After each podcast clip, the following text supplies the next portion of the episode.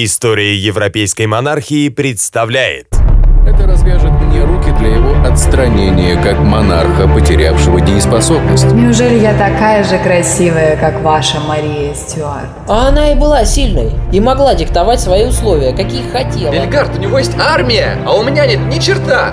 Ни черта! Мой сын, ситуация в королевстве критическая. Такого разлада и анархии Франция, пожалуй, не знала с времен... Новые и новые люди вливаются на улицы Парижа. Радостно выкрикивая смерть гугенотам, они разят ножами и шпагами. Я нежно провожу пальцем по твоей подписи, как если бы это были твои губы. Да как вы смеете? Я королева Наварская. Я барон!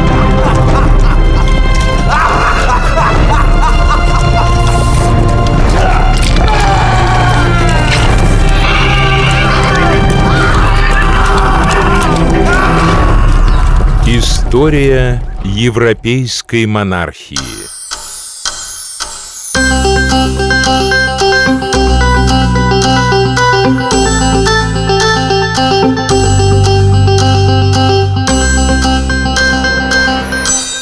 Король лжи, интриг и лицемерия. Его называли и хитрой лисицей, и благоразумным пауком, плетущим свою паутину козней и заговоров.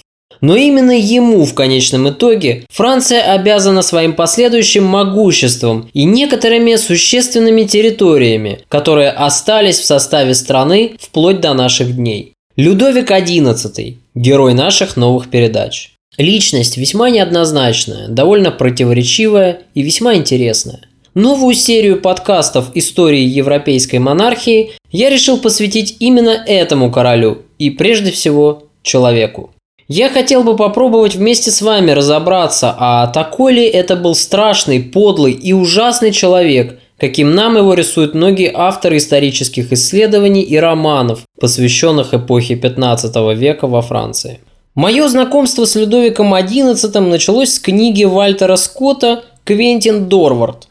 Многие из вас, должно быть, читали это произведение великого шотландского романиста, а кто не читал, тому я настоятельно рекомендую к прочтению. В свойственной ему манере Вальтер Скотт придумал интересный романтический сюжет, повествующий о приключениях молодого шотландского рыцаря-идеалиста. Сюжет этот ложится яркой конвой на исторический фон эпохи Людовика XI. Работая над этим романом, автор всецело полагался на главный источник, повествующий о эпохе короля Людовика.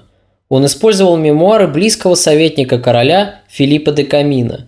Это очень интересная личность, сыгравшая большую роль в жизни Людовика, но о нем мы поговорим позже. Впрочем, почти все книги и работы историков, посвященные Людовику XI, в основе своей содержат мемуары именно Филиппа де Камина. Это самый обширный, самый подробный и, скорее всего, наиболее достоверный исторический документ из числа тех немногих дошедших до наших дней источников. Безусловно, есть и другие документы. Различные письма короля, работы некоторых его штатных биографов, переписка знатных вельмож. Но все эти письменные свидетельства носят лишь второстепенный характер и далеко не всегда отражают подлинную картину правления и личности Людовика XI. Что касается вашего скромного слуги, то в подготовке этой серии подкастов, посвященных Людовику XI, я полагался главным образом на два русскоязычных издания. Это довольно неплохая краткая монография Александра Львовича Костина, которая называется «Царствование, деяние и личность Людовика XI» и весьма обширная работа французского историка Жака Эрсе, которая называется «Людовик XI. Ремесло короля». Если вас заинтересует личность этого короля, и вы захотите подробнее почитать о нем, то я рекомендую вам именно первую книгу – работу Александра Львовича Костина. Автор в наиболее сжатой форме, но довольно интересно описывает историю правления Людовика XI, расставляя акценты там, где нужно, чтобы читатель смог увидеть законченный образ Людовика и его времени. Также вам будут интересны и записи передач «Все так», доступные на сайте радио «Эхо Москвы». Наталья Ивановна Басовская, как всегда, очень доступным живым языком излагает исторический материал. Итак, снова Франция. 15 век. Прогремела разрушительная столетняя война, буквально опустошившая всю Францию. К этому времени уже сожжена на костре знаменитая Жанна Дарк. Франция постепенно, шаг за шагом приходит в себя, собирая осколки некогда могущественного королевства. У нынешнего французского короля Карла VII рождается сын и будущий наследник престола, герой наших новых передач – Людовик.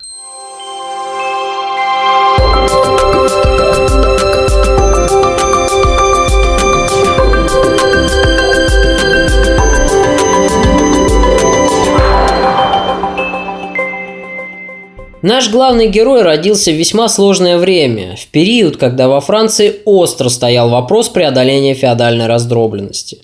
Многие крупные феодалы, несмотря на свою вассальную подчиненность французскому королю, расценивали свою зависимость от него как простую формальность. Они мнили себя самостоятельными правителями своих крупных графств и не желали отказываться от столь сладостной независимости. Сказывались и последствия долгой, изнурительной столетней войны, которая буквально обескровила как Францию, так и саму Англию. Отец Людовика Карл VII положил начало сложному пути превращения Франции из сословно-представительной монархии в абсолютизм. Франция того времени – это как раз такое государство, где каждый барон сам себе хозяин. И плевать он хотел на короля, которому отдает лишь формальные почести – Король в такой стране, по сути, это всего лишь один из многих феодалов, отличающийся лишь более древней и знатной родословной, но не более того. Каждый герцог или граф волен чеканить свою монету, издавать свои законы, карать и миловать в своем феоде так, как ему заблагорассудится, не отдавая никакого отчета королю о своих действиях. Он самостоятельно может вести войны и заключать союзы. Людовик родился в 1423 году, в один из самых тяжелых периодов Столетней войны. Его отцу к этому времени едва исполняется 20 лет, и Карл всего год как король Франции. Но на него еще никто не смотрит всерьез. В нем не видят сильного и могущественного короля, с ним не считаются знатные герцоги и бароны, да и королем-то Карла VII многие из числа его подданных называют с ядовитой усмешкой. Но почему? Как же так? Где же уважение, которое мы привыкли наблюдать по отношению к монарху со стороны его подданных и даже врагов? В чем причина такого высокомерного и довольно дерзкого отношения к молодому королю Франции? А причина, по которой Карл VII не пользовался в своей стране и за ее пределами реальным авторитетом, кроется как раз в Столетней войне. А точнее говоря, в причинах возникновения этой самой Столетней войны и в ее последствиях. Когда во Франции умер Карл IV, последний прямой потомок старейшей королевской династии Капетингов, права на корону Франции оказались под вопросом. На королевский скипетр Франции претендовал английский король Эдуард III, который приходился внуком знаменитому Филиппу Красивому. Иными словами, в жилах английского короля текла кровь Капетингов, а значит английский король имел права и на французский престол. Неплохо, правда? Да вот только помимо Эдуарда, корону Франции хотели и другие потомки капетингов. Дело в том, что у покойного Филиппа Красивого был еще и брат Карл Влоа, а у него был сын Филипп. И согласно солическому закону престола наследия франков, если правящая ветвь не оставляет потомка мужского пола, наследование переходит к детям братьев умершего, иными словами, как раз к Филиппу. Таким образом, получается, что корону Франции оспаривали между собой два потомка побочных ветвей капетингов. Но у Филиппа, если учитывать положение солического кодекса франков, права на престол были гораздо весомее, поскольку он был ближайшим родственником покойного короля. Ведь солическое право не признает наследование через женщину – Закон древних франков говорит однозначно, что с рождением девочки, при отсутствии других мальчиков, право наследования у такой девочки и даже у ее будущих сыновей прекращается. А Эдуард был как раз потомком капетингов по материнской линии. Естественно, не признав столь невыгодное ему солическое право, Эдуард развязал войну с Филиппом. Но на самом деле Эдуарду нужен был только предлог для войны. Истинные причины были гораздо менее очевидными – Дело в том, что Эдуарда интересовала экономически богатая область Гасконь, формально находившаяся в его собственности, но на деле подконтрольная Франция. Кроме того, Эдуард желал вернуть и некоторые другие территории, утраченные еще его отцом. История Столетней войны – это отдельный большой рассказ. Я не буду подробно останавливаться на этой внушительной теме. Скажу лишь, что длился этот военный конфликт действительно около 100 лет, но в то время, конечно же, современники еще не знали, что война это называется столетней. Для них это была просто серия затяжных конфликтов между двумя могущественными государствами, к числу которых примкнули и более мелкие полунезависимые графства.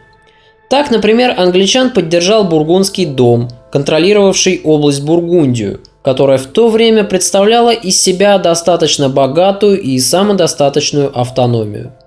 Из менее значимых союзников англичан можно выделить герцогство Аквитанское, Люксембургское и графство Фландрию и Наварское королевство – за Францию в этой войне вступились шотландцы и испанцы, которые тогда испанцами еще не назывались, потому что единой Испании в то время еще не было. А было два самостоятельных королевства – Арагон и Кастилия. Ну и кроме того, на стороне Франции воевала маленькая Генуэзская республика. У всех участников этого конфликта, естественно, в этой войне были свои более мелкие интересы, которые каждая из противоборствующих сторон пыталась решить за счет своих противников. Сто лет длился конфликт. Ни одно поколение королей сменилось на престолах обеих стран, пока, наконец, затяжная война не начала подходить к своему завершающему этапу. К этому времени уже успела блеснуть звезда Жанны Дарк, чья роковая судьба так украсила скучные материалы учебников по истории, хоть немного придав им подобие красивого эпического романа. Войска английского короля Генриха V оккупировали большую часть Франции. Генрих вернул Англии Нормандию, когда-то давно принадлежавшую его стране. Заключив союз с Бургундским домом, захватившим Париж, английский король подчинил себе едва ли не всю территорию Франции. В то время французским королем был Карл VI Безумный. Это был несчастнейший человек, что, впрочем, и следует из его прозвища – Карл VI не был полностью умалишенным. Безумие носило у него лишь циклический характер, и периоды рецидива сменялись периодами просветления. Как отмечают летописцы, Карл VI чувствовал приближение приступов болезни и до наступления очередного припадка скрывался от приближенных в личных покоях. Однако с годами болезнь все чаще давала о себе знать и все реже отпускала свою жертву. Король все глубже проваливался в сумасшествие – все чаще не узнавал окружающих его людей, поясничал, представлял себя другим человеком. И со временем подданные вдруг стали осознавать, что король их и вовсе перестал выходить из этого состояния умопомешательства. И вот главный враг Франции, герой Столетней войны, английский король Генрих V решил воспользоваться слабостью французской монархии и раздробленностью этой страны. При поддержке своих бургундских союзников он, как хозяин является в Труа на переговоры с сумасшедшим французским королем. Карлу VI подсовывают весьма дерзкий документ, который заставляют подписать в присутствии высшей бургундской знати. Ничего не соображающий, несчастный, полностью недееспособный больной человек ставит росчерк пера на документе, даже не задумываясь над тем, что он подписывает. Этот самый документ был впоследствии назван историками договором в Труа – Точнее говоря, это попросту было завещание, которое хитрые бургунцы, желавшие независимости от Франции, подсунули своему сумасшедшему сюзерену. Согласно этому документу, английский король Генрих V объявлялся наследником Карла VI в обход законного наследника престола Франции, дофина Карла, того самого Карла VII, отца нашего Людовика XI, о котором я и начал рассказывать в самом начале этой передачи. Вот вам и юридическая победа англичан. Не удалось у них оспорить солическое право, так они взяли и сфабриковали прямое завещание, направленное на устранение династии Валуа. После заключения позорного для Франции договора в Труа, короли Англии присвоили себе еще и титул королей Франции – Несмотря на то, что впоследствии они королями Франции так ни разу больше и не являлись, английские монархи еще долго будут носить это громкое звание, бравируя им на зло французам. Но самым важным последствием подписания этого документа стал вовсе не изменившийся титул английского короля, дополненный новой короной, а совсем другое. Потомок династии Валуа, истинный король Франции, согласно солическому праву, лишился в одночасье своих прав на французский престол. Карл VII, приходившийся сыном безумному королю, благодаря козням бургунцев, был объявлен бастардом, то есть рожденным вне брака. Следовательно, Карл VII и его потомки автоматически лишались права когда-либо наследовать корону Франции.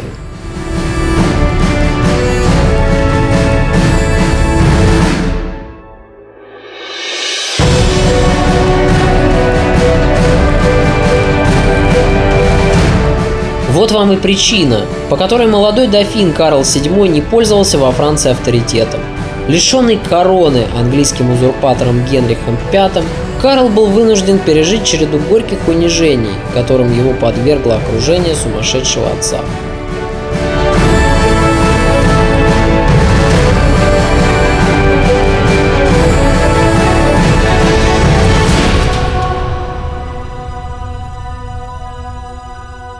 Да, испытания, конечно, весьма суровые.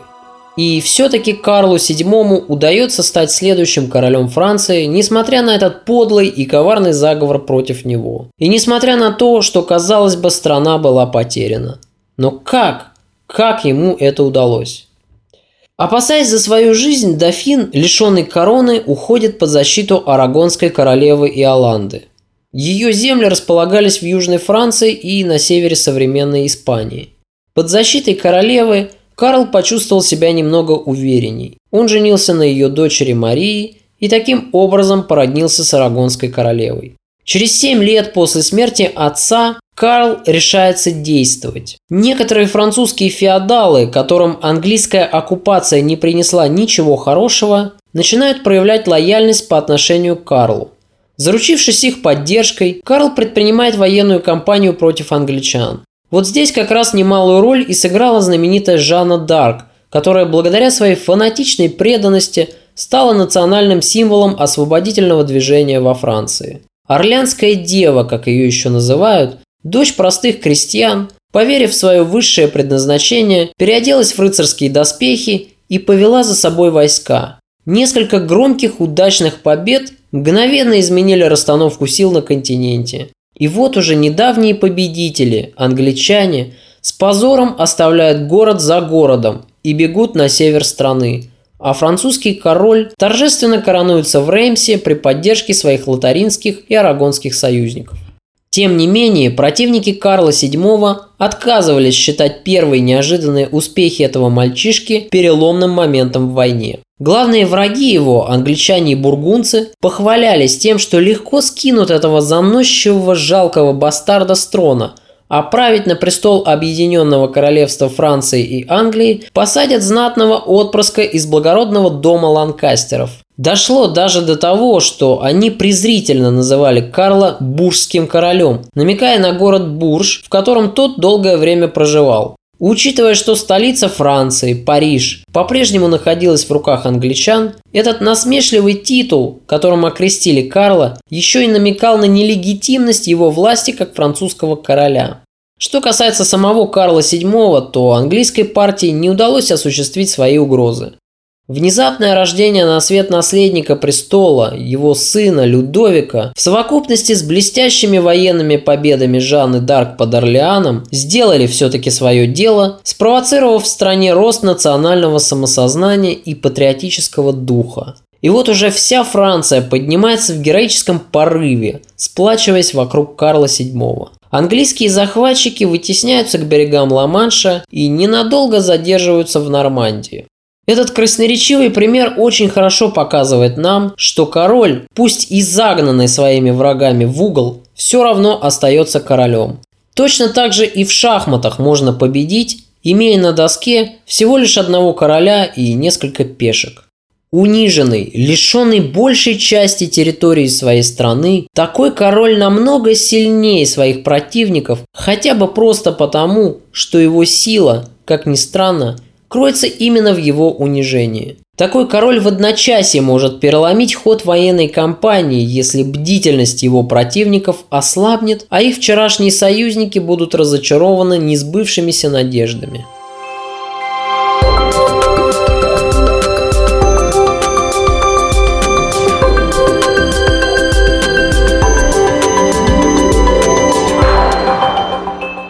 Долгое время Людовик оставался единственным сыном Карла VII и, следовательно, являлся единственным приемлемым для его отца наследником короны. Это играло дофину на руку в непростых взаимоотношениях с отцом. Как и полагалось в то время отпрыском королевских фамилий, Людовика рано женили. Ему тогда исполнилось всего-то 13 лет, а его супруге и вовсе было 11. Такие браки были в порядке вещей, потому что жизнь королей зачастую не была долгой. Умирали часто не от старости, а от случайностей, внезапно настигающих королей на пике их активности. Брак Людовика и Маргариты Шотландской полностью являлся проектом Карла VII. Как это обычно и бывает, никто даже и не думал об истинных желаниях самих детей, а именно детьми молодожены и являлись. Какая к черту любовь, когда нужно вернуть потерянные земли, обрести новых подданных в погоне за могуществом и богатством, уничтожить своих врагов? Жак Эрс в своей книге ссылается на легенду, согласно которой церемония бракосочетания прошла быстро и тайно. Сам Людовик якобы появился на собственной свадьбе мимоходом, нехотя отвлеченный этой церемонией от охоты. Так и взошел он под венец в охотничьем костюме, забрызганном кровью еще недавно подстреленного оленя. Быстро произнес формальные слова клятвы перед алтарем и снова ускакал в окружении своей свиты и охотничьих борзых. А девочка, возможно, пошла доигрывать со своими куклами. Для чего был нужен Карлу VII брак своего сына с шотландской королевой, думаю, хорошо ясно слушателям, которые помнят историю Марии Стюарт. В принципе, тут нет ничего нового. Как всегда, Франция видит в Шотландии хорошего союзника, потому что шотландцы издревле питают ненависть к своим соседям на острове, к англичанам. Дружить против кого-то всегда выгоднее и интереснее. Шотландия в глазах французов предназначена для сдерживания порывов англичан перспективами внезапных атак на северные границы. А для шотландцев Франция – это прежде всего гарант их собственной независимости. Поэтому Карл VII до того поддерживал Шотландию и доверял этому маленькому горному народу, что даже окружил себя гвардией шотландских телохранителей, неотступно следовавших за его персоной повсюду, куда бы он ни направлялся. С 14 лет отец понемногу начинает приучать Людовика к государственным делам, и с этого времени наш герой и выходит на политическую сцену. Только представьте себе, Карьера мальчика как политика начинается в 14 лет. Даже по меркам биографии многих монархов это слишком рано. Жак Эрс справедливо замечает, что Людовик очень рано был облечен ответственностью и исполнял поручения, которые вовсе не были детским развлечением или заурядным представительством. Король таскает своего сына на заседания штатов, на всевозможные встречи высшей знати, на собрания и торжественные церемонии. И везде, где бы Карл не появлялся со своим сыном, Людовика неизменно принимают с великими почестями, ему даже преподносят дорогие подарки. Все это говорит о том, что дофин уже тогда в глазах большинства своих подданных, приближенных к власти, выглядел солидно и производил впечатление будущего короля. Именно поэтому местная знать стремилась подружиться с Людовиком, обратить на себя внимание пылким проявлением верноподданнических чувств. А Людовик, в свою очередь, никого не отталкивал, постепенно собирая вокруг себя будущих сторонников. Так, например, штаты Дофине выделили ему щедрый денежный подарок на достойную коронацию. И что вы думаете, Людовик сделал с этими деньгами? Он сделал неплохое пожертвование церкви и одарил своих спутников из числа собственной свиты. Это само по себе уже характеризует нашего героя как весьма расчетливого, умного и хитрого политика – а ему, напомню, всего-то 14 лет. Людовик уже тогда начинал хорошо понимать, насколько важно иметь надежную команду, сплоченную вокруг своего короля, преданную ему и готовую ради него на многое. Но для этого, естественно, людей необходимо поощрять, чтобы стимулировать в них преданность будущему королю, с которым они связывали бы свои надежды. Столетняя война тем временем подходит к концу. Успешные военные действия французских войск, смерть политически сильного короля Англии и, как следствие, последующий раскол в этой стране между влиятельными феодалами предрешили поражение Англии в этой грандиозной по размаху затеи. Англичане были отброшены в Западную Францию и в Нормандию. Тем временем на английский престол восходит малолетний сын покойного Генриха V, следующий Генрих, шестой по счету. Какой контраст с политически сильным отцом представлял из себя этот слабый мальчик, от имени которого в стране совсем скоро всем будут заправлять влиятельные бароны. Ему суждено будет стать последним королем из династии Ланкастеров. Какая у него будет грустная и тяжелая судьба. Но, впрочем, сейчас не о нем. Англичане поначалу не готовы были мириться с неминуемым поражением в Столетней войне. Они быстренько коронуют молодого Генриха двумя коронами и провозглашают мальчика королем Англии и Франции, этой гигантской мифической страны, которая существовала пока еще в фантазиях англичан. Коронация английского короля эфемерной французской короной выглядит особенно нелепо, если учесть, что проходила она в Пуатье. Все дело в том, что по старинным феодальным обычаям Франции такая коронация ровным счетом ничего не значит, потому что французский дофин может короноваться только в Реймсе, а Реймс в руках Карла VII, и он, Карл VII, коронован именно в Реймском соборе. Следовательно, легитимным королем Франции может считаться только Карл VII, даже несмотря на такой позорный документ, как договор в Труа.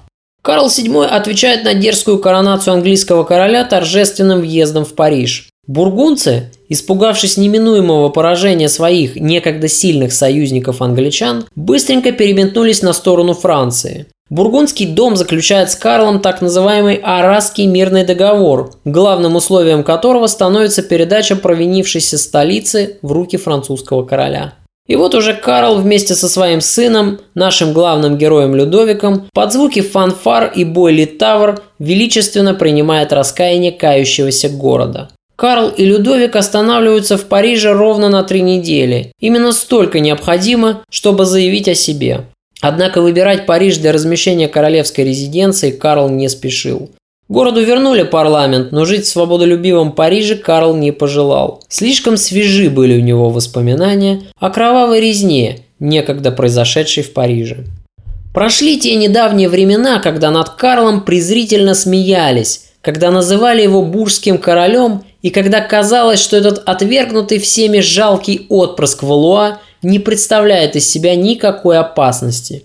Теперь с Карлом вынуждены были считаться, и ни один могущественный граф не смел оспаривать его права на престол. На лояльность Бургундии, конечно, нельзя было рассчитывать, и Карл VII это прекрасно понимал. Но было одно важное обстоятельство, которое обнадеживало французского короля. Бургунцы сконцентрировали свои военные силы на покорении Нидерландов – и не могли теперь позволять себе продолжать активные боевые действия против Франции. Мир с Францией, казалось, был нужен бургундскому дому как воздух, и это развязало руки французскому королю. Он реорганизовал армию и правительство и начал готовиться к решительной схватке с Англией. Карл VII возводит своего сына в должность королевского наместника в Лангедоке. 16-летний Людовик получает полномочия назначать чиновников, собирать налоги, карать и миловать именем короля в этом крае. Казалось бы, отец и сын вместе неразлучная семья, этакий сильный тандем, как очень модно говорить в наши дни в России. Они сообща управляют поднимающейся с колен страной. Ну что может быть прекрасней такого сюжета? Но реальная жизнь, как всегда, оказывается гораздо более прозаичней и сложнее идеалистических представлений о дружной королевской семье. Спустя три года после назначения дофина наместником короля в Лангедоке, Людовик поднимает против отца мятеж.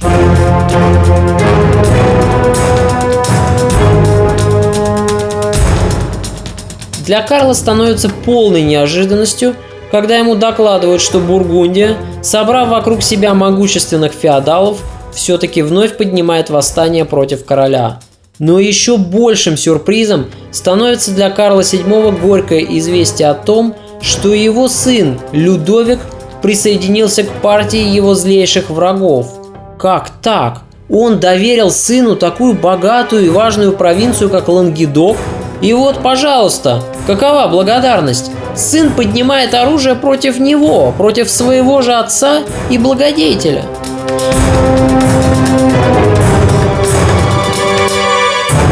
Но как такое возможно? Почему же это произошло? Неужели Людовик оказался настолько неблагодарным и вероломным сыном, который неожиданно предает своего отца, позарившись на обещанную его врагами корону, которая и так бы досталась ему? Многие историки и писатели в этом месте, нисколько не задумываясь, начинают поливать грязью Людовика, называют его подлым интриганом и вероломным предателем. Но не кажется ли вам, дорогие слушатели, что такое поведение молодого дофина несколько несуразно? Действительно, ну зачем предавать отца и идти войной против него, если ты и так наследуешь после него корону? Зачем платить ему черной неблагодарностью, если получаешь из его рук хорошую провинцию в управление? Для чего нужен весь этот риск? Ведь проще всего обвинить Людовика в неблагодарности и вероломстве, даже не попытавшись копнуть глубже. Но любому здравомыслящему человеку очевидно, что в таком поведении молодого дофина кроется какая-то скрытая на первый взгляд причина, и притом весьма веская. А раз так, то не такие однозначные отношения, как мы видим, все-таки были между отцом и сыном. Давайте попробуем с вами разобраться в этом запутанном вопросе для того, чтобы понять, какие же все-таки причины побудили нашего героя пойти войной против отца. А ведь он, как мы уже с вами поняли, очень расчетливый и умный мальчик –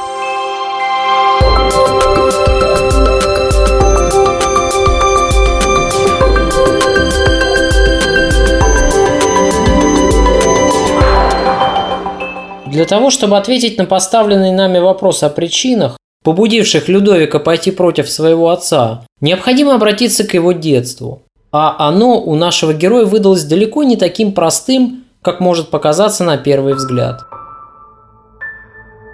До 10 лет мальчик почти не видел своей матери. Отец держал его вдали от двора в мрачном замке Ложь под присмотром крестной матери – Сложно сказать, какие у мальчика были отношения с его приемной матерью, но такое детство уже само по себе счастливым назвать нельзя.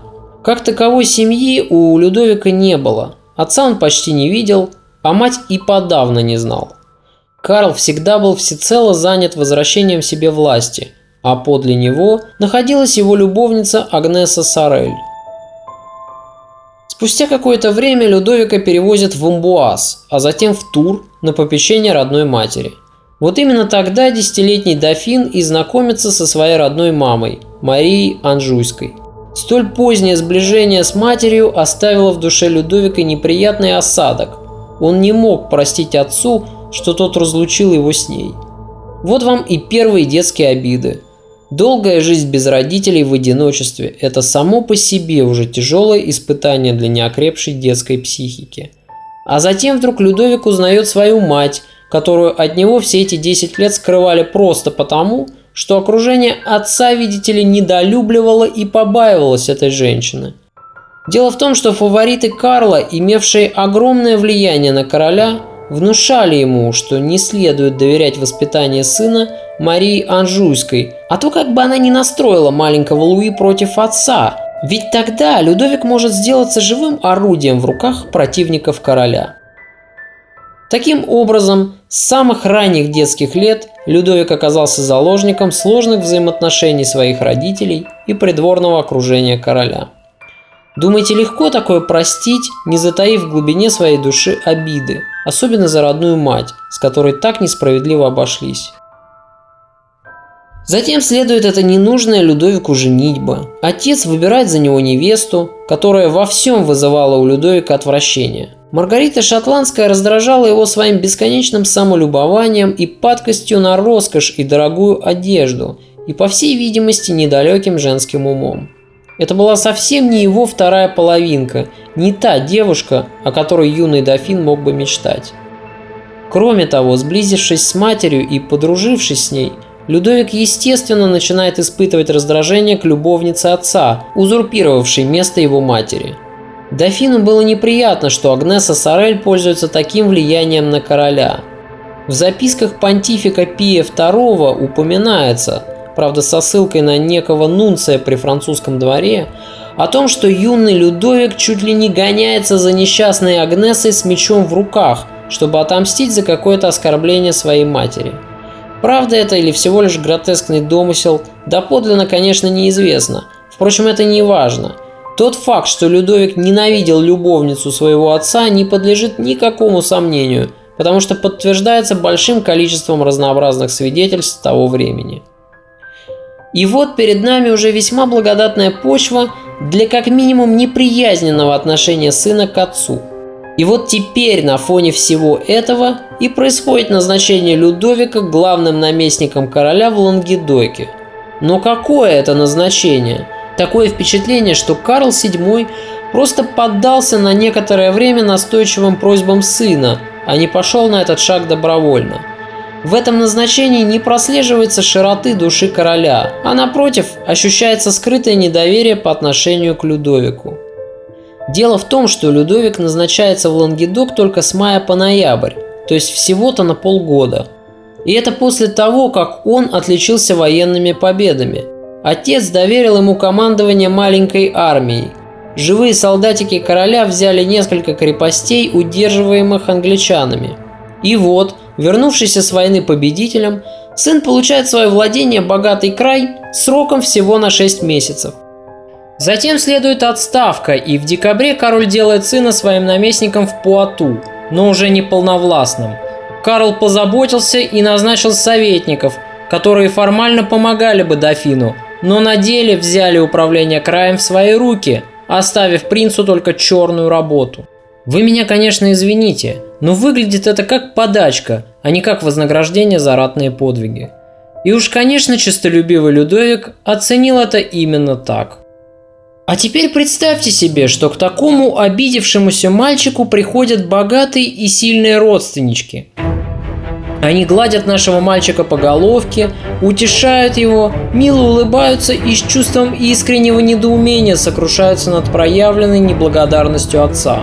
А потом вдруг они говорят ему, «Слушай, Людовик, а чего это ты, герой Столетней войны, победитель англичан, и такой талантливый мальчуган должен прозябать в тени отца?» И это в то время, как его фавориты, вся эта шушера, пользуются всеми теми благами, которыми папаша должен был по праву одарить только тебя. И Людовик слушает их очень внимательно. А могущественные дядюшки тем временем продолжают сокрушаться вероломством короля и вдруг говорят «Слушай, а иди-ка ты к нам, мы тут поднимаем восстание против твоего отца. Он тебя никогда не любил, держал тебя всегда в тени, не давал тебе никакой реальной власти. Вот мы сейчас его скинем, всех фаворитов его устраним, а королем посадим тебя. И будешь ты всем управлять, а мы тебе будем подчиняться.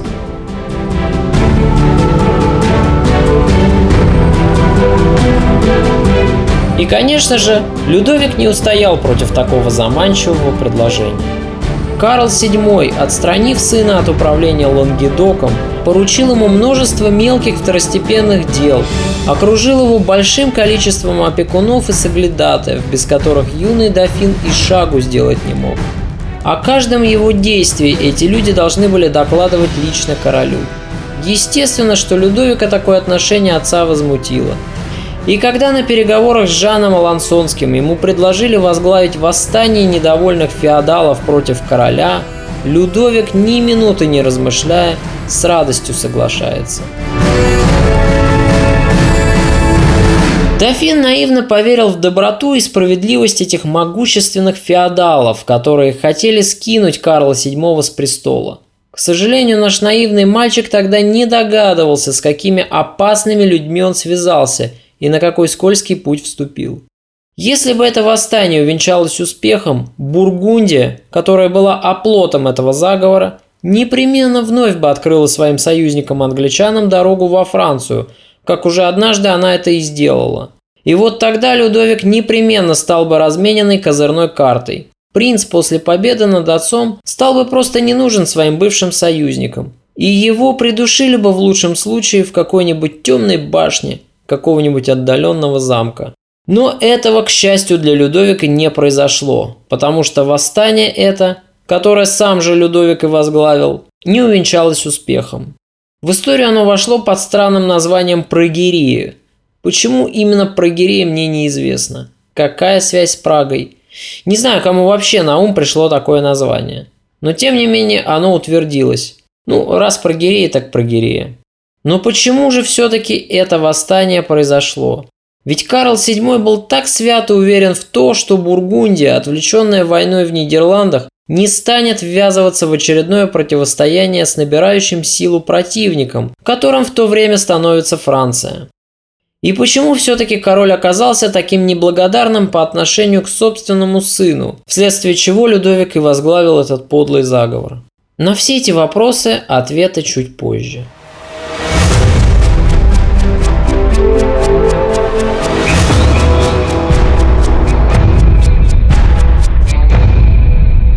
Карл VII был уверен, что Столетняя война выиграна. В руках англичан еще оставалась Нормандия, но французский король не сомневался в том, что отвоюет и этот регион. И поэтому Карл решил навести порядок в собственной стране, чтобы потом с удвоенными силами возобновить войну с Англией. И король Франции ненадолго меняет свой политический курс. Он пошел войной на знать, на крупных феодалов, которые становились все более независимыми от королевской власти. И он решил их приструнить. Почти не уступавшие королю в родословной, эти богатые герцоги и графы, чьи далекие предки были братьями и сыновьями древних королей Франции, считали свои земли полноправными государствами. Когда у короля рождается на свет один мальчик, подданные радуются. В стране родился наследник престола. Но если у короля рождается несколько мальчиков, что тогда? Один из братьев, самый старший, если не умрет, если переживет многочисленные козни и заговоры, если здоровье не подведет его. Одним словом, если все эти «если» сбудутся, этот старший сын обязательно станет королем. А что станет с его младшими братьями? Если они точно так же не умрут от болезней и не станут жертвами мести брата старшего, который обычно видит своих младших братьев врагов и соперников – Тогда эти братья непременно станут герцогами или графами, получив вленное владение большой надел земли. А что дальше? А у этих младших братьев теперь уже графов и герцогов рождаются свои дети и внуки, в то время как у их старшего брата короля рождаются уже свои дети и свои внуки. И разрастается генеалогическое древо все дальше и дальше. И вот в один прекрасный день потомки этих братьев веками владевшие своими земельными наделами, отказываются подчиняться королю. С какой это стати я должен оставаться в составе той самой страны, из числа земель которой мои далекие предки когда-то получили свои владения?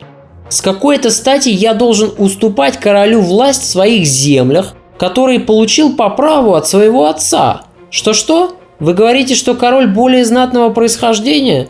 Но позвольте, я ведь прямой потомок того самого брата, который получил из рук своего старшего брата короля это графство.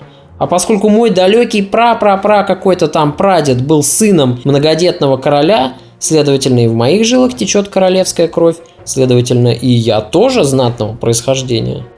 То, что я вам рассказываю сейчас, это еще упрощенный вариант, потому что в родословную этих герцогов и графов часто примешивалась кровь и других королевских династий, правивших в соседних государствах. Вы понимаете, какой это спящий вулкан? Неименуемо рано или поздно между всеми этими потомками произойдет столкновение и борьба за власть. А теперь давайте вернемся в нашу дорогую Францию и постараемся ответить на вопрос, что же из себя представляла Бургундия которая ко времени описываемых мною событий набрала такой политический вес и суверенитет. Когда-то давным-давно она была неотъемлемой частью французского королевства. Иоанн II, тот самый плодовитый король, поделил Францию между своими сыновьями. Его старший сын и стал королем Франции, а его младший сын получил Анжу. Еще один младший сын отхватил себе Авернь и Пуатье, а самый маленький Филипп получил Бургундию и стал первым герцогом Бургундии. До него Бургундия была простой провинцией в составе Франции, неотъемлемой частью королевства. Но после него это уже автономия, власть в которой начинает передаваться от герцога к герцогу по наследству. Во времена Карла VII и Людовика XI как раз решалась судьба Бургундии. Останется ли этот регион независимым сильным государственным образованием, которое впоследствии сможет получить суверенитет и полностью отделиться от Франции, став независимым государством? Или Франция все-таки сломит набирающее силу герцогство, окончательно упразднив взорвавшуюся автономию до уровня простой провинции? И вот Карл VII делает первые серьезные шаги в этом направлении. Понимая, что пора объединять страну, чтобы не потерять большую часть ее территории, король Франции издает свой знаменитый ордонанс, больно ударивший по крупным феодалам. Он запрещает герцогам и графам иметь собственное и наемное войско. А что это значит? Король просто лишает своим указом крупных феодалов независимости. Ведь государство без армии – это не государство, и Карл прекрасно это понимает. Пока у его вассалов будут свои собственные войска, они не будут безоговорочно подчиняться своему королю. Хорошо известный принцип «вассал моего вассала, мой вассал» никогда реально не работал, пока у каждого из этих вассалов была сильная армия, контролируемая ими самими. Карл отлично это понимал, потому что яркий пример был у него совсем перед носом. Естественно, что такой ордонанс вызвал бурю негодования в числе крупных феодалов, могущественных подданных Карла VII, и в том числе в Бургундии, которая формально числилась в составе Франции. Бургундия, Алансон и Анжу, крупные герцогства Франции, поднимают восстание против короля и приглашают к себе Людовика XI, заманивая мальчика обещаниями такой желанной власти. И если бы король был более щедр по отношению к своему сыну, как знать, возможно, Людовик и не возглавил бы Прогерею. Но с другой стороны, можно понять и Карла. Да-да, действительно, в какой-то степени он был прав. Борясь с независимыми феодалами, как он мог отдать своему сыну крупную и богатую область королевства в полноправное владение? Ведь тем самым король сделал бы и его одним из таких феодалов. По всей видимости, осторожный Карл VII просто боялся, что вручив Людовику ключи от крупной области, он сделает дофина слишком независимым, у него появится своя армия, свои финансы, свои подданные. И дофину не составит труда, воспользовавшись правом королевской крови, скинуть своего отца с трона, самому заняв его место. Думаю, этими опасениями и руководствовался Карл, когда всецело ограничивал власть своего сына в Лангедоке и держал каждый его шаг под контролем. Значит, он с самого начала не доверял своему сыну. И сын, конечно же, был обижен этим недоверием. Знаете, есть такая замечательная примета. Наши с вами страхи материальны. Иными словами, если человек чего-то очень сильно боится, это непременно с ним и произойдет в будущем. Вот и в случае с Карлом VII, пожалуй, произошло именно то, чего сам король больше всего опасался. Ограничивая в Лангедоке власть своего сына, дабы тот не почувствовал себя слишком независимым и не пошел бы против отца войной, Карл, как это не абсурдно звучит, как раз и толкнул Людовика на восстание. О том, чем же закончилась прогерия и какие последствия она имела в дальнейшем во взаимоотношениях между отцом и сыном, мы поговорим в следующем выпуске подкаста «История европейской монархии». Следите за обновлениями.